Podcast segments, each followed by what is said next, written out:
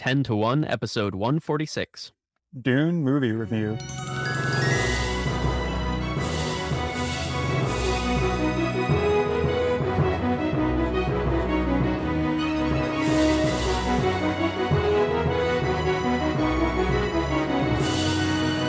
Welcome to 10 to 1, the podcast where we make top 10 lists about everything, except we're not doing probably a top 10 about this. No top 10 tonight.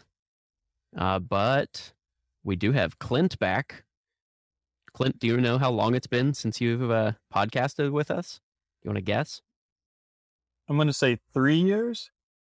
Yep, almost four. It was uh, January 2018. We did, uh, at that time, our annual board game, top 10 board games podcast. And uh, before we get started with our actual topic tonight, I'm going to read you your top 10 list. And I want you to just give me a, a quick yes or no if you think it would still be one of your 10 favorites four years Yeah, later. ready. You ready? Okay, you actually gave us 11. So your 11 was Agricola, All Creatures Big and Small. Yeah. Yeah. Okay. Yeah, keep that on. Uh, t- 10 was Core Worlds. no, Okay. Nine, Arctic Scavengers. Probably yeah, yeah, high, but Okay. still still clinging in. I think this might have been the newest one at the time. Eight is Flamme Rouge. Nah, Okay. still good, right? Still good, but not top ten. yeah. Uh, seven was Seven Wonders Duel. Uh, probably fall out. Yeah, Okay. Six was Android Netrunner. that's still in. Okay. I thought that one might be. Uh, five. That- Dead game, but still in. uh, five was Pandemic Legacy Season One. Um, yeah, I haven't played that. Haven't played it since that, so you'd have to move it out, I guess. Yeah, positive memories, but probably not playing it ever again. Yeah. Four was Concordia. Yeah. I'd like to play that one again. Three was Spirit Island. Oh yeah. yeah Two Vitic- Okay. Two Viticulture. Oh yeah, yeah. The top's real strong, so I would keep that one in actually. And your number one, maybe this was the newest one actually. Gloomhaven was already your number one. Oh, yeah. It had Yeah, just Gloomhaven. come out. it's uh it's still my my number one um they actually released a one of the ones that might make its way into a new top 10 would be they released like a smaller box that's like some of the stuff cut down and a little more approachable um i hadn't played i got that really cheap last year and hadn't touched it as much and i pulled that out like a week or two ago so i actually just started messing around with uh the Gloomhaven Jaws of the Lion in the past week or so, having a lot of fun with that again. I was like, oh yeah, this is uh, really fun. I forgot. So you'd, so you'd recommend that to somebody who hasn't hasn't played any of them? So you'd recommend that to someone who's thinking about Christmas coming up uh, soon? Is Yeah, what girls you're are good- Uh, maybe a year where we're not having a baby. Yeah, um, I would recommend that. Or they just put out a digital version of the big box that is Mhm. actually probably what I would recommend if you're because it cuts down. Like the big complaint is that it makes you do the tabletop version of like a computer to do the engine, and that can just Mm. be tedious and time consuming. As like that's the really only big hit on it, and uh, the computer now does all that for you. so they can cut you know a two hour session to like sixty minutes or something. So Ooh. um, Gotcha. I would probably All right. but it's it's it's digital too. So you know you lose the tactile and the event. A bunch of people around the table part. So Right, right. That's a balance. Well, you know another board game I'd like to try is the new Dune board game. And speaking of the Dune board game, It's not. there's a new Dune movie. so uh so we don't usually do movie reviews. This might be our first time doing just a single movie review for a current movie, but I was really interested in talking uh to you Clint because I know that uh you'd never read the book um and you really liked the movie. And there were some things that I had questions about on um uh, things that I wish had been in the movie that weren't in the book. And so I wanted to ask you um, uh, kind of your thoughts. So what we're gonna do is um, we're not we're gonna spoil everything that's in or anything that was in the movie could possibly be spoiled. So don't listen to the podcast if you haven't seen it yet. And um, we're not going to spoil anything in the second half of the book, which would be in the in the second movie, um, and nothing in the sequel that we've both read, of course, either. Um, uh, but we will uh, go around and talk about the movie, and then I've got maybe some specific questions um, for you, and then uh, maybe we'll we'll get your predictions if you haven't uh, if you don't know what's coming in the second second part of the story, and uh, yeah, I think that'll that'll about wrap us up. Unless you've got got anything else, um, just pepper those in as we go, I guess. Okay. Um, Can I can I lead off? uh, sure. Okay. Well, uh, so my first question, uh, of course, you and I. Okay, no, you can't lead off then. No, what we're gonna do? give a specific question because I was gonna have I was gonna have everybody give their their general thoughts about the movie first. So if it's a specific question, then we'll we'll save that for later. Well, it's a specific general question, which is. Okay, ask it, and then we'll see if we're gonna do it right now. or Thank. Apparently, the whole episode is going to be like this. I've planned it. I've planned this out already. If what you have to say is worth listening to. All right. So, what I was going to say before I was very rudely interrupted was that uh, Brian and I, of course, we've read that this is our second time reading the first book. Uh, like, we're very familiar with the Dune universe, the Duneverse. And uh, so we knew, like, our minds kind of filled in, like, things that may have been confusing uh, for somebody who's going into this blind. And so I just wanted to get an idea of, like, what do you think, Clint, is happening?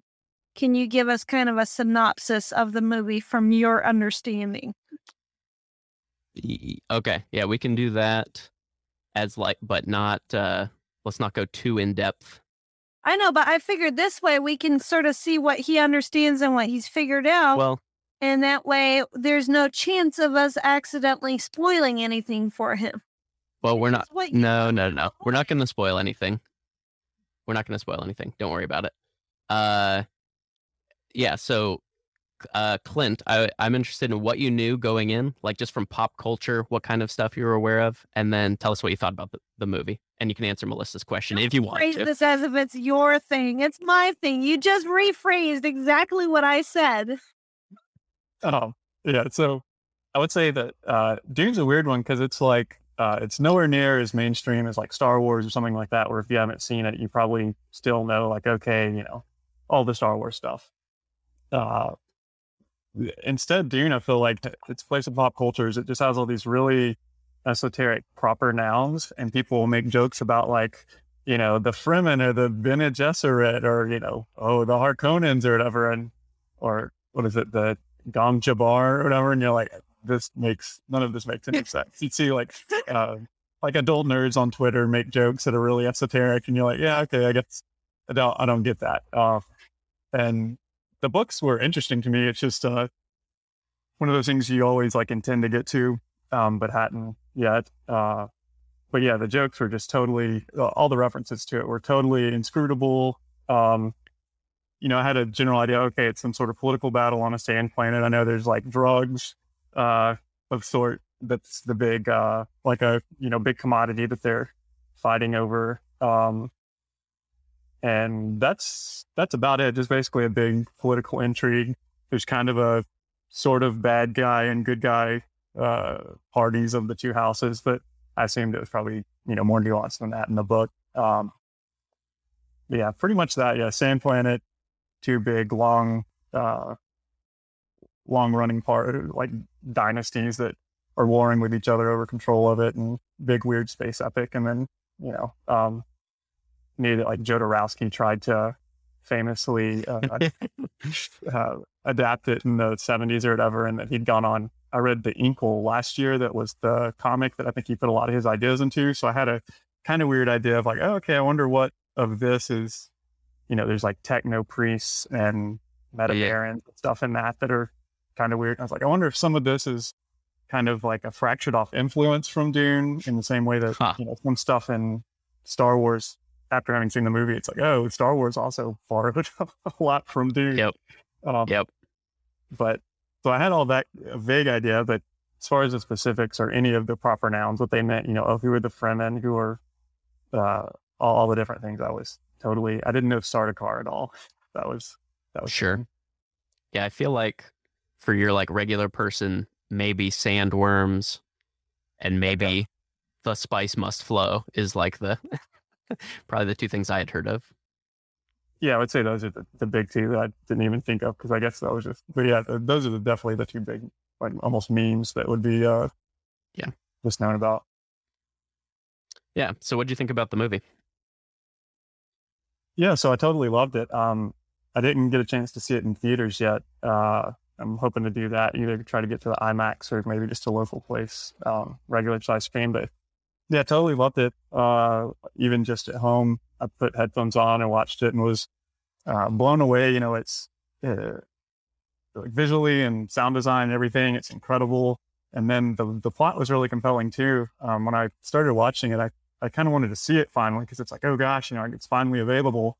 But I was honestly pretty tired and I started it kind of late and I thought, hope this isn't one of those things where you've been looking forward to something and you get 15 minutes in and you're like, man, I'm not freaking up on this at all. Like, I, this Yeah. is the worst time to watch this. But I was pretty worried that was going to happen, but I was, you know, I didn't want to wait either. So I started it and just immediately hooked in. Um, you know, wish part two could go right afterwards and just watch all five hours late into the night when it got done. So, uh, yeah, I really loved it. I loved it a lot. Um, and then uh, I was, I, I think I mentioned in a comments on a second watch, that I was a little suspicious of the way some Nolan movies kind of initially blow me away. And then on rewatch, I'm like, eh, it's a little thin story wise. Um, but I liked it more on second watch and I got a lot more Wow. out of it, uh, story wise and picked up a lot of little small things. So, um, yeah, I just totally loved it. Yeah, I think you mentioned that you caught a joke the second time. What uh what joke was it? Do you remember? Yeah. So the first time, zero jokes. Thought it was totally humorless, um, which was fine in the case. Usually that would be a problem, but I thought it fit. Um, but the one joke I caught the second time was really early on when they're at breakfast, and uh, his mom says, "You know, use the voice and make me give you the water." And he's kind of rubbing his eye, and he looks at the glass, and he kind of sarcastically says, "Give me the water." But he doesn't do like the voice; he just does like a lowered voice. And she goes, "Ah, very funny." Like use the voice. No, I And didn't. it's like, oh god, And like, and then you know he does the weird audio comes in and uh, that can do the effect. And it's like, oh wow, that's cool. But yeah, I missed it the first time entirely, and he plays it really well. It's just the sarcastic, like surly teen at breakfast, like, God, mom, just give me the water. Come on, nice. the one joke I found. That's funny. Man, wasn't the voice just awesome? I was I was interested to see how they how they were going to do that, Hmm. and I I fully approve of how they pulled it off.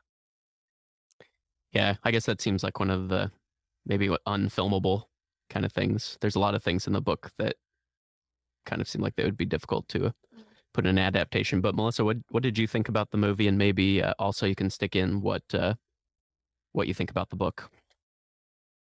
Well, the book is better um because there's just so much that is going on like uh there's even on our second read I still feel like uh there's still so much more that I can get out of it and I plan to go back it, it's a book that you can go back to over and over again and uh just keep on getting more out of it.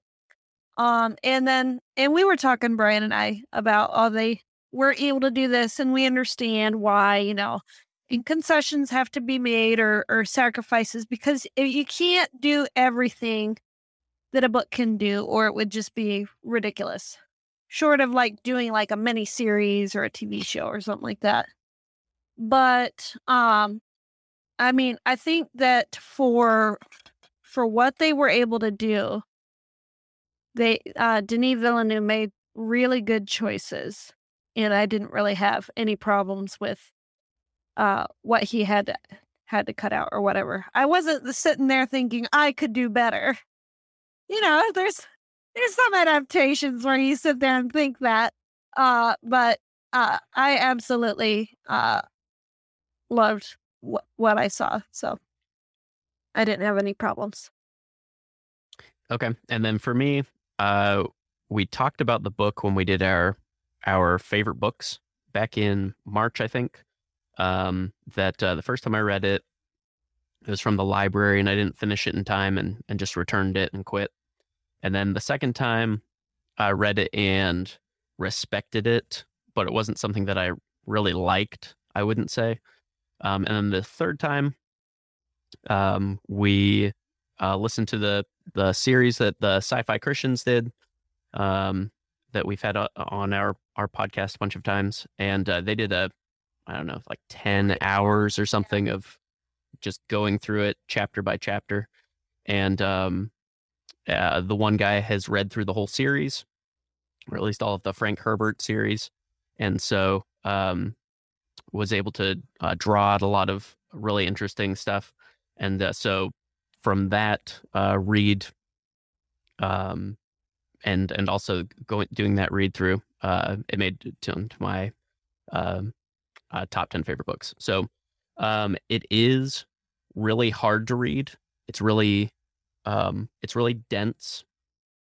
It gets accused of um, uh, purple prose just on the like the sentence level, um, and then it's also um, from the perspective of just the kind of way that he writes it as like a it's it is fiction that you're reading but it's also almost like reading a history book sometimes where he's got um uh i think maybe the way he's kind of playing with how paul is having visions of the future and the the series gets into a lot of um like free will versus destiny uh, kind of stuff and and um so you kind of get that even just from the structure of uh like before each chapter you've got a quote from like various fictional in-world things um so like uh, one of the characters is writing a history much later on and you'll get quotes from that um and even things like um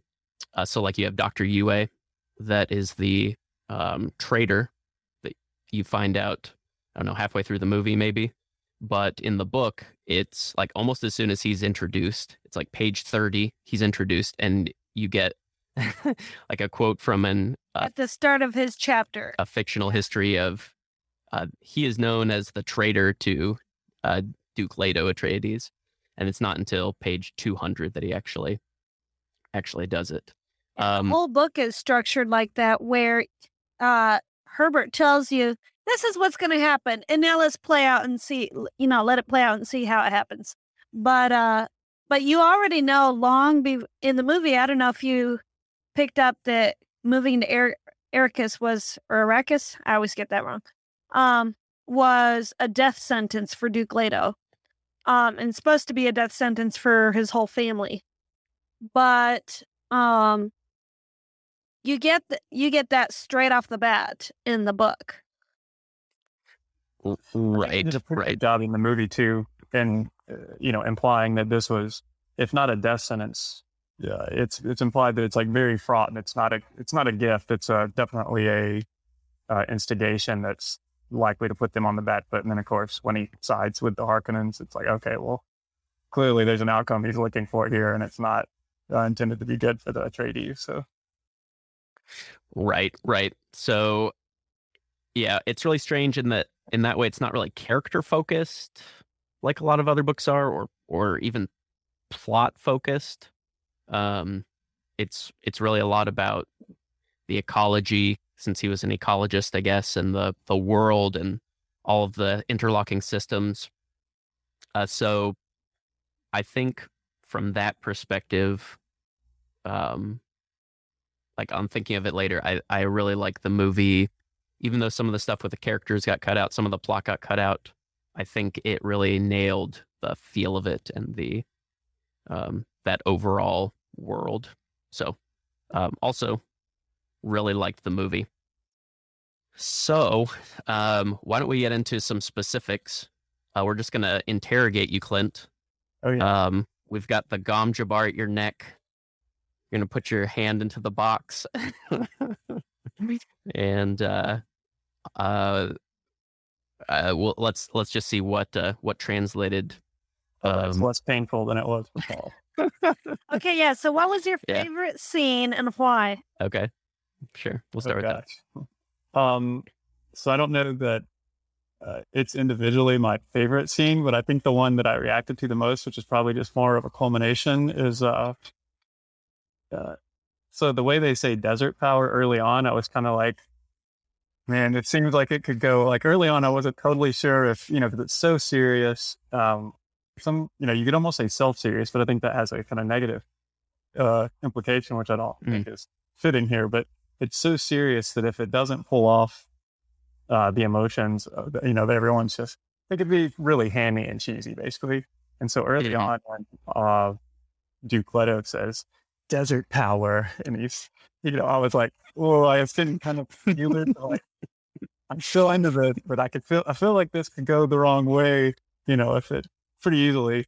Mhm. So then the movie, you know, just totally wrapped up, loving it, and uh, just edge of my seat. And at the end, when they're, uh, when it Chani looks back, and then you know you see the sandworm, the the worm rider is there, and I was like, I knew there was a lot of worm shenanigans, and I'd heard something much later, just in pop culture that happens with worms. It's pretty outrageous. Um, so it wasn't a big shock that someone was riding the worm, but in that moment of like, you know, I've built up the emotions of the whole movie of riding in the worm, and I wanted to like pump my hand, and then uh, Paul goes desert power, and I was like, yeah, desert power.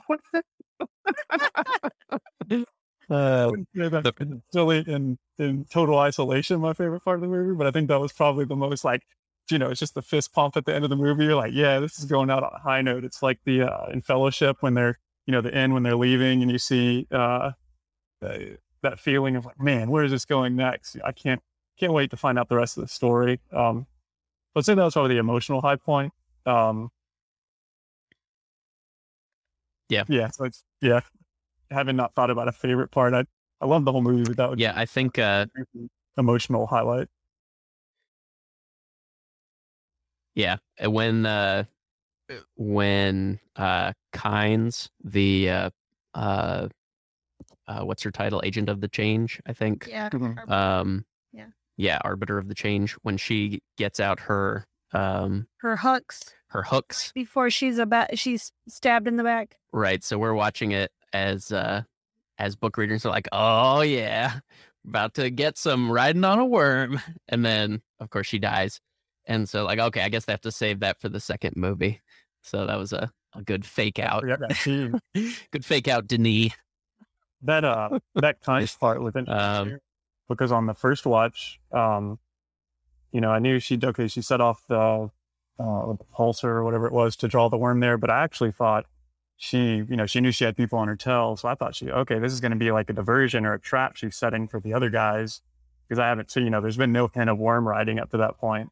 Um, and then she pulled out the hooks, and it was like, uh, she, you know, I, I, I didn't know what was going on with the hooks. I'm like, is she getting ready to or is she like, this is this like a religious kind of sentiment, like she's praising the worm or something? And then of course she gets attacked, and right?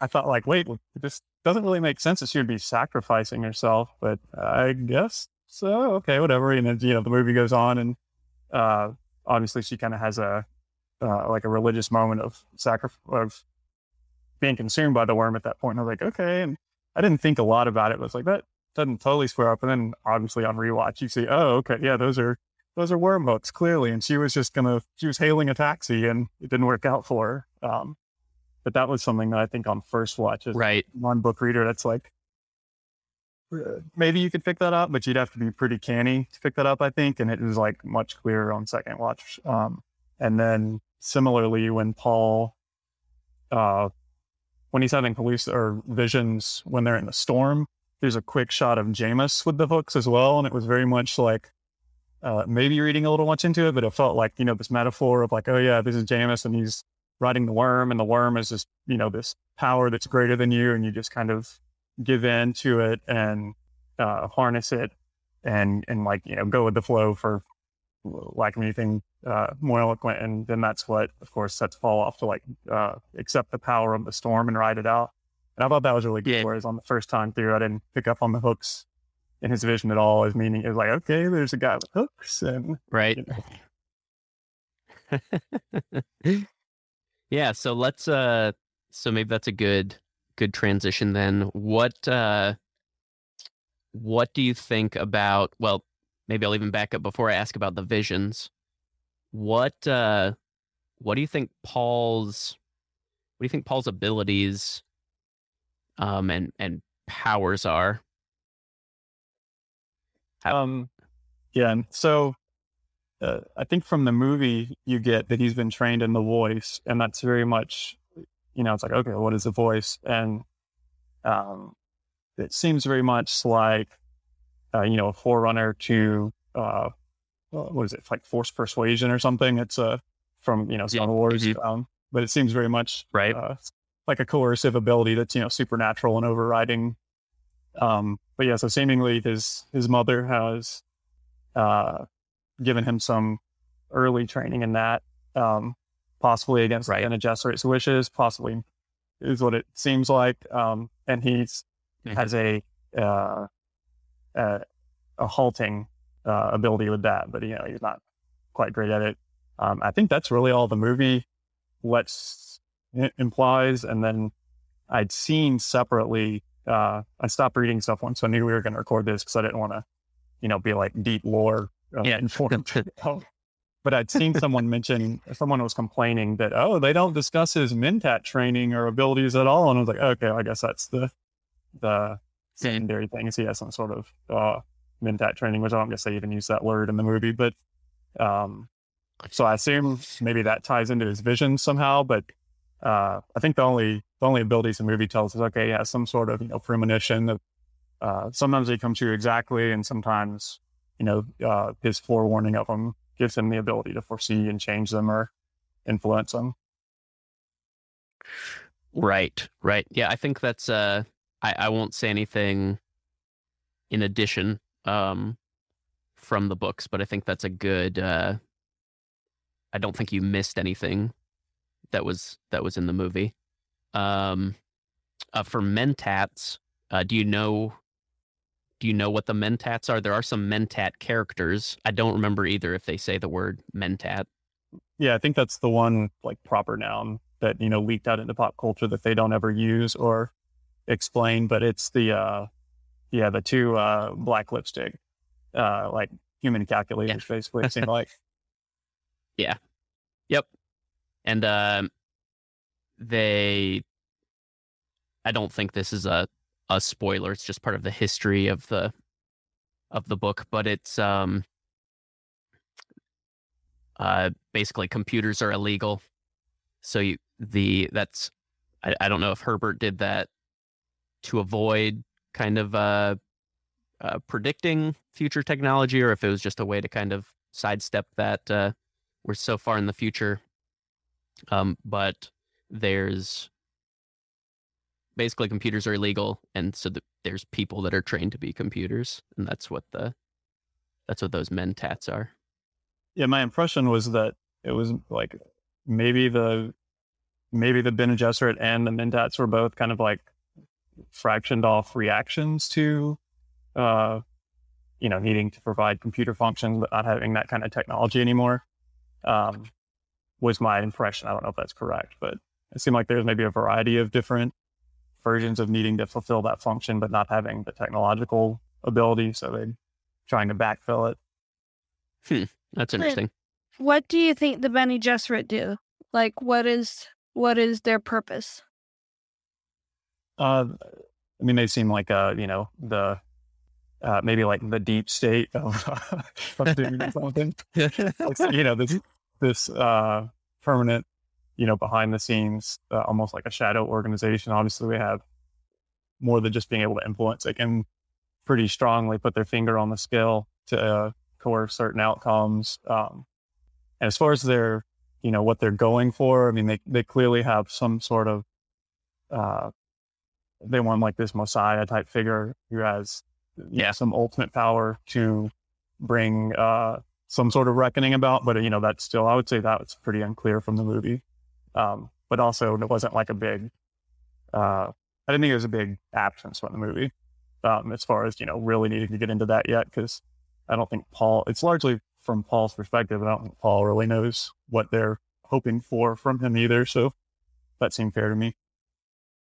Yeah, I I think that I don't think we know much more than that at this point in the book either. Um, but uh, yeah, so that's the the Kwisatz Haderach, um, and they say a little bit about what that person is able to do. I'm trying to remember exactly what they say in the movie. I don't want to say more than you would have already got, but I think yeah, I, I want to comment about uh, since I only have the movie and not the book. Uh, they Yeah.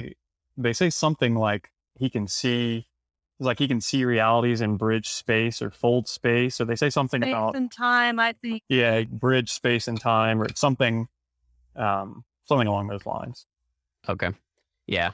I I don't remember if they actually say it, but um the Bene Gesserit can kind of see backwards in like a genetic memory sort of way.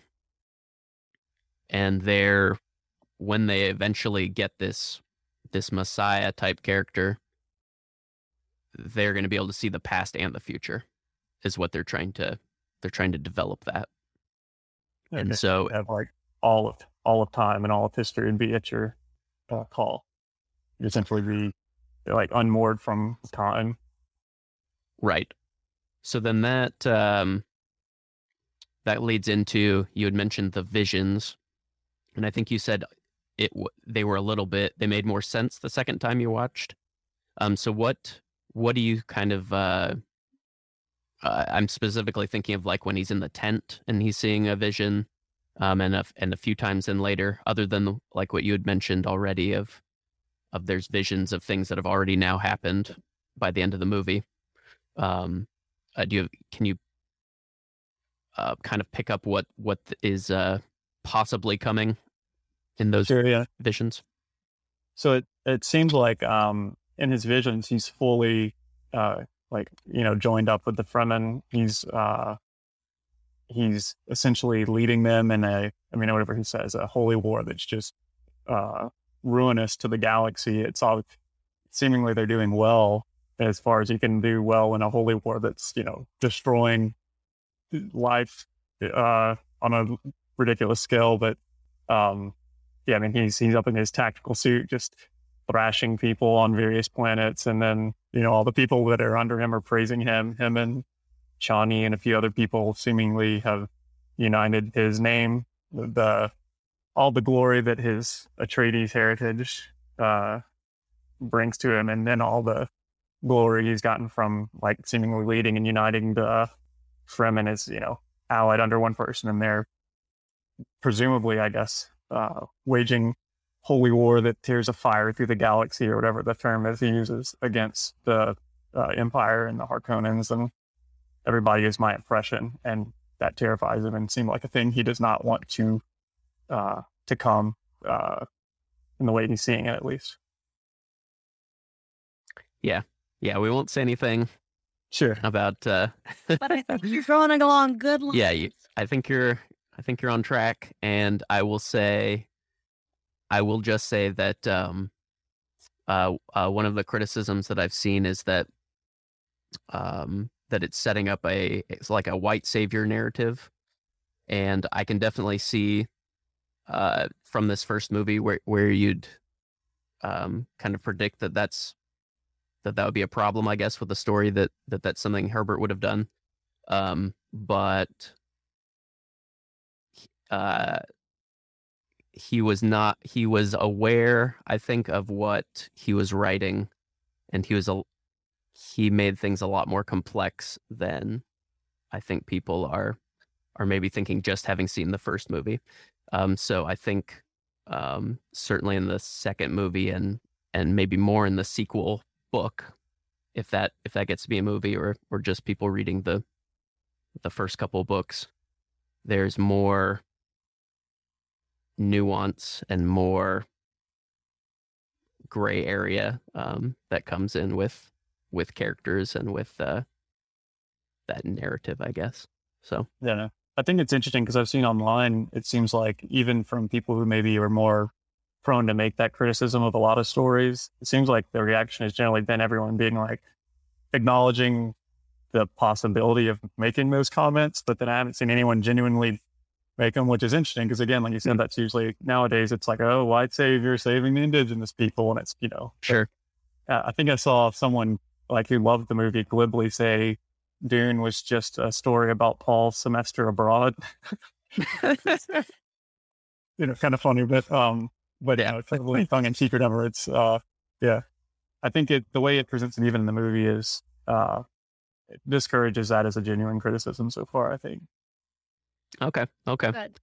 Um, yeah, and even things like, uh, uh, did you pick up uh, uh, the um, the Baron, the Baron Harkonnen saying to uh, Leto, he calls him cousin in that. Mhm. Uh, yeah, so there's there's even characters that seem very kind of archetypal and and kind of stock characters. There's uh, more depth there than I think. Uh, in the average uh, sci-fi fantasy from the 60s. Yeah, I think they I mean on the one hand, it's like okay, well, you you have to be a certain level of you know like evil or bad or whatever to do some of the awful things that the Harkonnens are shown doing in the in the movie at least. But but at the same time, I totally got the vibe of uh like just the level that uh what is his name? They only say it a couple times. Uh, Dave Bautista's character, it's like Gab- Gabar or Gabas or Uh, Rabin, I think. Rabin. Rabban. Yeah. Ravon, yeah. Like the level to which he doesn't just seem like I'm like, you know, mustache twirling. Like he seems ge- like righteously to be disgusted with the Atreides to a level where you're like, okay, like they've everything we've seen, they've looked like great guys, you know, they've uh they're the heroes here, but clearly there's been some long history. And I thought that that it evokes it really well having to get into, you know, okay, well here's 400 pages or here's you know, three book series about all the awful things they've done back and forth with each other, and they're very closely tied. And um, the the cousin line was definitely something that was like, oh, okay, that really reinforces there's some deep family history here and some deep resentment. And um, hmm and I thought, oh man, I bet there's hundreds of pages exploring this that are interesting, but you get a touch of it and just enough to kind of context their interaction, even if in the movie it's still like, oh, these are the good guys and these are the bad guys to a level, but not. I thought Right. it's pretty clear there's nuance and uh, blame to go around some levels, what it seemed like, even if that's not you know the current moment. Yeah, yeah, I'm excited for you to go further, go further in the story. Okay, so pulling it back from the deep uh, discussions here and just on a lighter note, like what was your biggest surprise watching it for the first time? Um, Like I- I'm thinking, like, uh, was it? Were you surprised that Leto died, or were you surprised that uh, the Baron survived, uh, or I don't, I don't know, just anything. yeah, I'd say, I would say definitely surprised that Leto died so early. Um, and then I was so surprised. that- too. Yeah, yeah, both that that was shocking. But I was like, it was like, okay, well, I guess you know it's Paul's story, so it made sense in retrospect. But it definitely caught me off guard. Um, and then I was similarly thinking, no way the Baron goes out this early, right? But you know, then he gets killed off, and I was like, wow, okay, so they cleared the table of you know both of these guys. All right, and then so I was definitely like surprised in the sense that I had accepted that he was gone already, but his like, uh, like the balloon that floated away, hanging out on the ceiling. Uh, well, Oh, yeah. oh, that was incredibly creepy and um also i mean surprising in a way of like oh well this is this reverses my previous surprise but it's still surprising um i'd say both of those Right. yeah um i'd say just on a more like a broader thing i was surprised that the movie was able to get get through all the nouns in a way that explained them all in just such a quick like you don't need the i watched the first like five or ten minutes of the lynch one the other night after i finished watching uh, this one for the second time just to get a feel for it. Got And, ten minutes in. well, it was late, so I was just wanting to get a feel for the intro um, before I watch it, maybe this weekend or something. And I immediately thought, okay, yeah, this is a different. This is what I was expecting, and uh, I, you know, I can't make comments about that movie yet, but I, that's more what I was worried about happening. Of you know, these are the Bene Gesserit, and here's a paragraph of monologue about who they are, and I think they use a bit Yeah. of storytelling and quick, efficient things in this movie, and I was surprised they pulled that off. So, But let's say yeah, that's probably the biggest surprise I thought of. What'd you think of the sandworms? Oh gosh, yeah, I loved them. They're uh, Yeah. so scary the way they the like bass reverberation that they did. It. It's almost sucked people down in you know quicksand and locked you in Right. place. That was really cool. Obviously, I was very pumped about the sandworm riding at the end. Um, yeah, What'd you think? incredible. Oh yeah. The part where it raised up out of the sand that Yeah. peered at him was really amazing. I think shooting, it's you know the thing where you you experience a derivative first and then kind of retroactive. But I think my first like concept of sandworms was the worms in the whatever the other zone in Beetlejuice was. I watched that movie a lot as a kid, and there's like the big tube sock sandworms that are more comical. And so whenever I'd hear about sandworms, I kind of always like silently supplant in the Beetlejuice sandworms.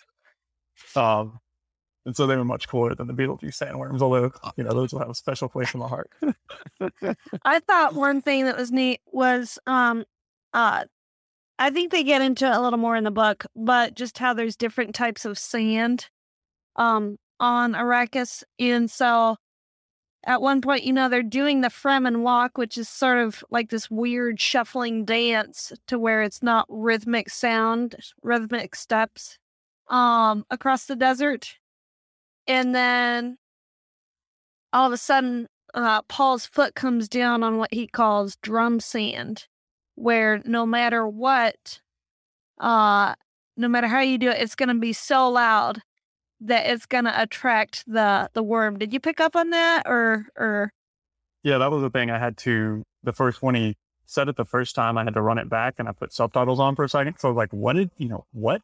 Like I got the vibe of, okay, it's loud and he's going to, there's no way to be silent. But as far as the terminology Yeah. used, I did have to run that back. And then I thought, again, I was like, oh, I'll bet this is 30 pages in the book explaining, you know, uh, what kind of sands there are and the physics behind that or something. And I mean, that could be interesting or maybe grueling, but, um, yeah, that was, that was really cool. I was interested to know, are there a variety of, like, are there like 15 different kind of sand or?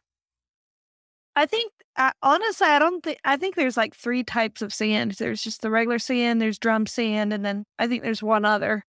Uh, and I don't there. There's no thirty page exposition, so like if you if you want to get into the books, don't need not worry. Uh, what about uh, what about the shields? What do you think about the personal shields that they wear when they're fighting hand to hand?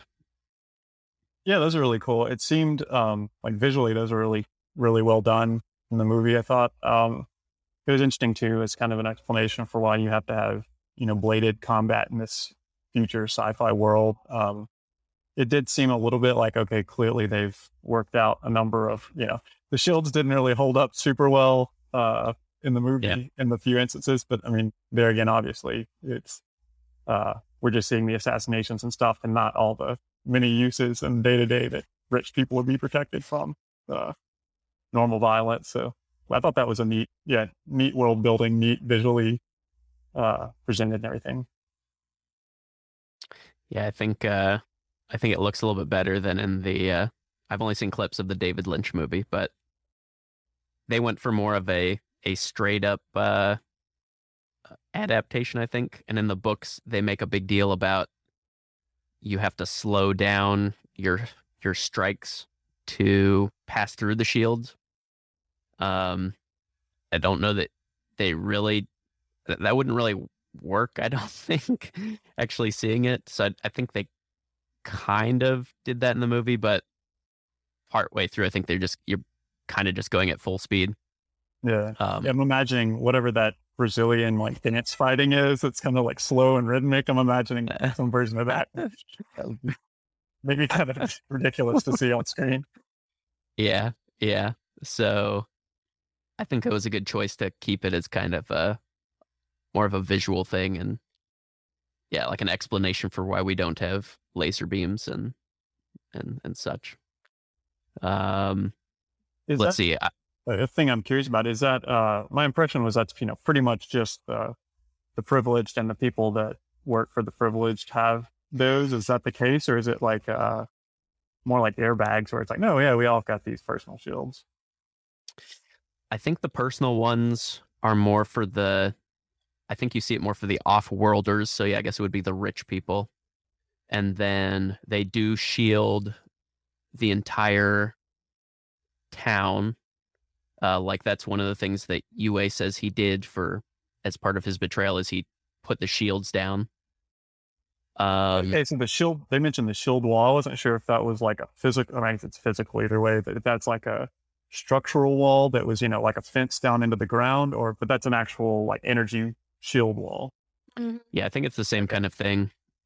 Um, and then they, it doesn't really come into play even in the books, but I think there's something about you can't you can't nu- use nuclear weapons with shields either Yeah. because it like it would uh i don't even remember it would be too destructive basically so it's almost like a another uh mutually assured destruction kind of a thing where nobody uses nuclear weapons nobody uses lasers um and so that was kind of an interesting uh, other Yeah. thing he tossed in there Cool world building thing. Right, right. Um, were there any characters you felt like were kind of under, underdeveloped? Like you wish you could have seen more of them? Um, I mean, I think a lot of the Atreides. I don't know if I'd say they were underdeveloped in the sense that I didn't have a good feel for who they were, but I mean, I think most of them were so well sketched and so appealing that most of the people in the Atreides party, uh, or you know, dynasty, I, I feel like I wanted, I wanted to know more about Gurney. A thing I noticed in the second watch was, uh, like when they're landing, he's reading like a from a book of philosophy or scripture or something, and then he drops a few lines too that again I didn't pick up first time, but the way the Fremen are dropping uh, prophecy and stuff, and you know under their breath a lot, like oh okay, you know he will know our ways and things like that. And Gurney Right. said it once or twice too, and I was like oh wow okay so um, that was interesting and gave me a sense. I don't think we saw Gurney die officially, so I'm curious. You know, anytime you don't see a character like eat it on screen, it's like okay well maybe, maybe not, but I would like to see him more and know more what his deal is. Um, I really loved Duncan Idaho. He has a dumb name, but uh, I'm not like a big fan or hater of Momoa, but I feel Yeah. like that's a perfect role. Like he was just, yeah, I thought he was one of the best parts of the movie, surprisingly. Um, I loved his portrayal of him, and he was, you know, so uh, so loyal and such a vicious finder. Uh, and I don't know, when he when he sacrifices himself to hold them off, it's uh, an incredible scene. Um, I, I, I don't think I'll see him anymore, but I'm really, you know, I would love to see like a Duncan Idaho, The Adventures of uh, Mandalorian series, just you know, him doing Now- errands for the Atreides. I'm actually That's gonna funny. say I think that's one thing the movie did better than the book. Yeah, uh, I'll agree. Because when both of us, when we read the book, we're like, "Oh yeah, Duncan Idaho dies." He's almost he's off screen, yeah, off screen in the book almost the entire time. Like he got more in the movie, Yeah. more scenes in the movie than in the in in the book. oh yeah. And then when when he dies in the movie, you're like, "Oh, Yeah. oh man, Duncan." Yeah. yeah." So it it's uh th- they did it better. So good job, movie. I like the Yep. sense that him and him and Paul are very clearly bros, even though Paul Yeah. not really a Yeah. bro. But in a way that's He's not a a master, and yet, Yeah, yeah, yeah, Um, they had a really sweet relationship, I thought, though. yeah, for sure. Um, Um, the I think maybe uh, the Atreides Mentat Guy Guyfer Whiff whatever I don't remember his name. Thufir. through fear. Yeah, yeah. Yeah. I feel like maybe I mean I got his general vibe, but uh, he Yeah. should have maybe been explored a little more. Just but I mean the Mentats in general both kind of got uh, pretty short shrift as far as like really going deep on screen time. So um, Yeah, that's one of We're hoping more will be explored in in movie two. yeah, that's one of my uh like I I wanted more from uh, Dr. Yue of them more setting him up as as that character um that traitor character. And um then yeah, Thufir has more to do in the book, but I think they might just move all of his stuff into the second movie is what I'm hoping. I think you could kind of rearrange rearrange some of that. So Yeah. so um Brian, what was your favorite scene? um I I don't know what my favorite scene was. Um off the top of my head, I will say another thing that I really liked how he did was the the thopters, the ornithopters. I'd always thought of those as as uh, birds. I think maybe Herbert was thinking of them as birds originally, with the the ornith Yeah, uh, part of the the name, but it it worked really well like as the dragonfly. dragonfly styled. Yep, those were good. I thought those looked Uh, really believable too, because that's a thing that Oh yeah, now we try to take inspiration from animal, uh, like locomotive uh, design. It's like, oh, it works for, you know, uh, in, ner- in nature. yeah, yeah. What better than nature's design a lot of times? So I thought that was a cool idea to just be like, hey, why don't we make big mechanical dragonflies? Yeah, That was really cool though, really believable. So my favorite scene, I think, is when Jessica and Paul uh they're being carried out by the Sar- Sardaukar in the Thopter, Oh yeah, get dumped out in the desert and killed and stuff.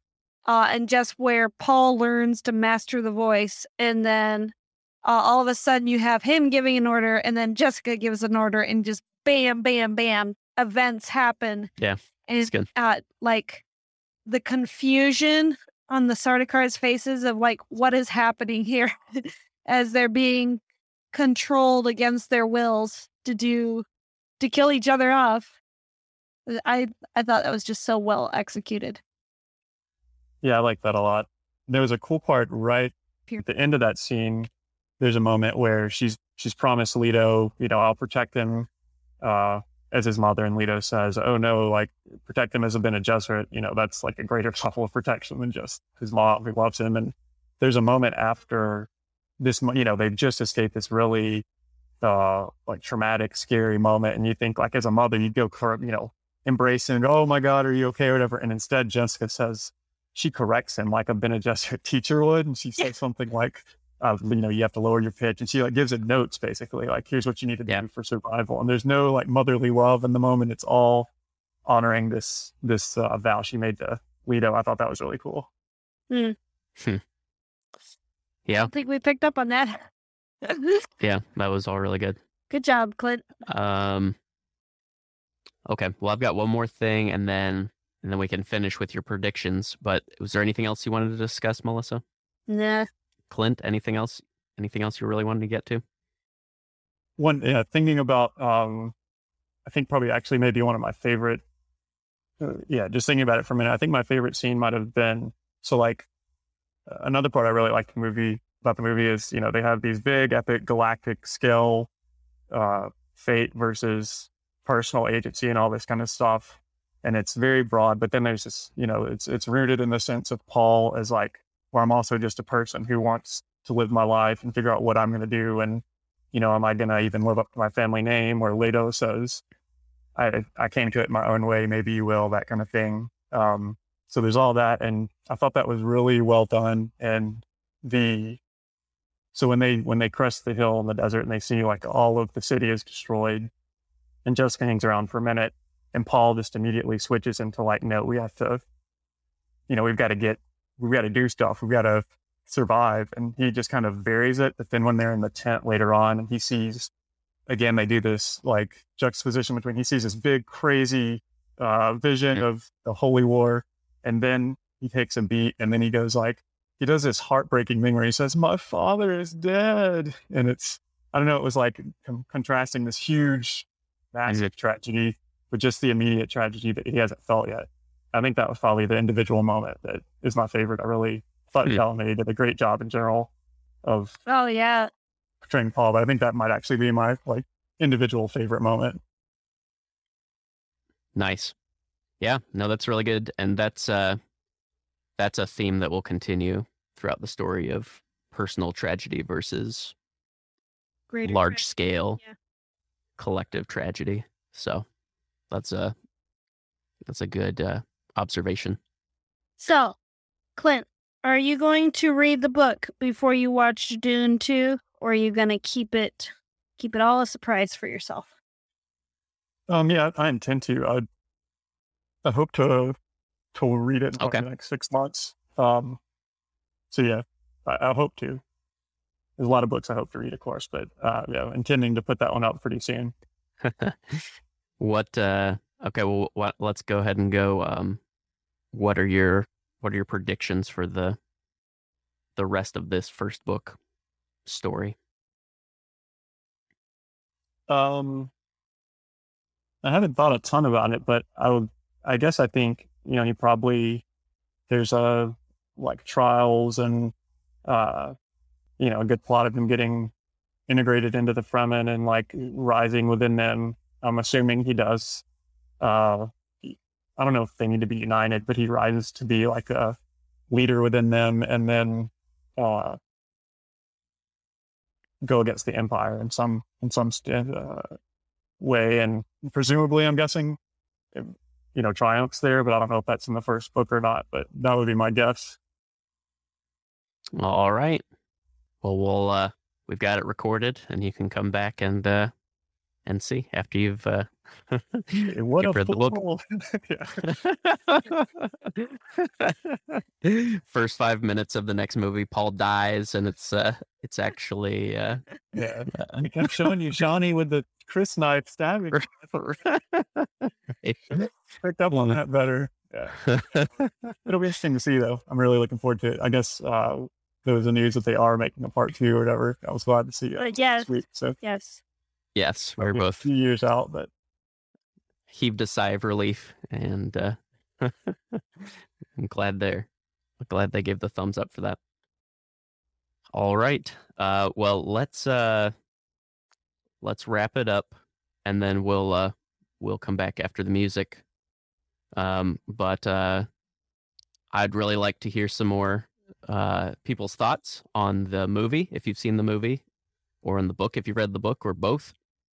So email us tto at cozer.us or go to the website tto.cozer.us and add a slash 140. 148. Did I say this was episode 148? thought it was 146. Clint? Uh, 46. Ah! okay, it is 146 slash 146. Mine like a steel trap. Leave a comment or an email. Uh, let us know your favorite parts.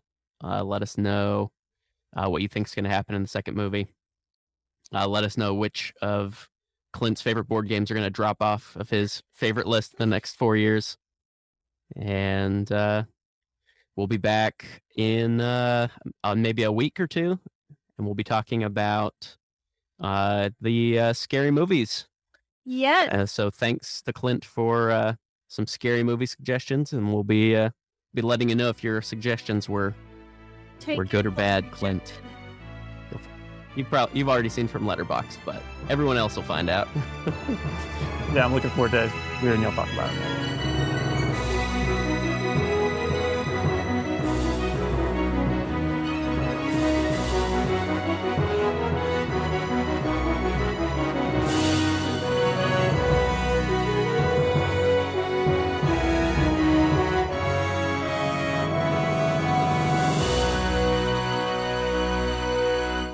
Not going to get the uh, Melissa acapella version again. Oh, wasn't that great? Yeah, let's fingers Yeah. that. I'll I'll pull it out sometime when when people really need something to lift their spirits. All right. If we hit, hit, hit another like uh, deep dark point in the the pandemic, then I'll know that's the time to go a cappella again. Fingers Uh, crossed I need to be coughing on people and right. You doing my part. uh, the only other thing that came to mind Together. came to mind for me was uh, you had mentioned uh, Star Wars. Um, I don't I don't remember. Are you a, a Game of Thrones fan, Clint? Did you watch that or read yeah, I watched it. I haven't read the books, but I did watch it, and I- Okay, I hadn't thought about that at all. But I could see the some ties Yep. there as well. Yeah. I mean, Leto, or I guess um, Eddard Stark, is is definitely Leto in a lot of ways. and the like the the Atreides and the Harkonnens, and you were talking about there being more uh, more nuance than just white hats versus black hats, Mhm. and um, yeah, I think the the politics and of the houses, um, Martin was definitely drawing on that. One thing that I remarked to Brian uh, after we left the theater was that uh, Paul Atreides is what I wanted Anakin Skywalker to be as the chosen one. Like Mm. so much depth and uh, learning to control his abilities, um, and actually mastering them and being awesome with them uh, and becoming this leader, but you're not sure what kind of leader. Hmm. Um, I think that's the depth that I wish, looking back now, uh, that I, I really wish Star Wars would have had. Well, I think George had that in mind and just couldn't quite get it onto the film Well, I hated George Chris- also from his mind to the he also wished he could pull off that kind of depth thing. That's, Yeah. yeah. that's an interesting point, though. I hadn't thought about that. Prepared, Yeah. but uh, that would have been great if they have uh, done something similar. Uh, one question, real quick. Uh, there's the scene on is it Secundus, uh, whatever the the horrible Mhm. like Yeah, it's. Secundus. Yeah, um, yeah, so So- Lucis so- Secundus. yeah, that was a cool name. Um, that was obviously just really alien and horrifying, and uh, it looked like a you know some human sacrifice ritual preparing the army. Um, it does Yeah. that have much space in the book, or is that entirely? It, it felt like something that had some exploration in the books, but uh, At least in the first book, in the first couple books, you never are you never have a scene take place on that planet. Um, but what they set up a little bit more in the books is, um, I mean that planet is a is hellish. World. Yeah, it's hellish purposefully because they that's where they like their idea is To train fighting machines. yeah like the like the ancient spartans idea of everything is just terrible and we're gonna produce really great warriors with a, a really harsh environment and so those are the emperor's shock troops and then you see in the movie how easily the the fremen were able to to um, dispatch the or have you have we seen that yet You see it in a vision. Okay, sorry. You get the idea of desert power. The reason that Leto is interested in in the Fremen as soldiers is they have also been uh, raised in a very raised in a harsh environment, and so I think there's kind of a, still, ca- a counter to that. You see him do it, put up a pretty good fight on the spur of the moment with way less equipment and stuff Yeah. than the ecology side or whatever. So That's right. That's right. real into depth, but yeah, you still see obviously it's like the Empire's best, and it's pretty. Wasn't it cool? Right. How they like they're they just rise up out of the sand and you don't even see them there and then they're just suddenly bursting up out of the sand because they're so well camouflaged. I thought that, That was uh, that was really cool, and that was another second part thing of the first time. I was like, I guess they just had guys there waiting to ambush somebody. I was like, that seems like overkill. Just these four guys under the sand. And obviously, the second time you realize, oh no, that's the that's the uh, like uh, tea drinkers from before that just quickly buried themselves at a moment's notice. Yeah. But right the first time, I was like, all right, I was like, that's you know, always be prepared. We got some bad smell, bad dude before I have to be the guy under sand all day just in case.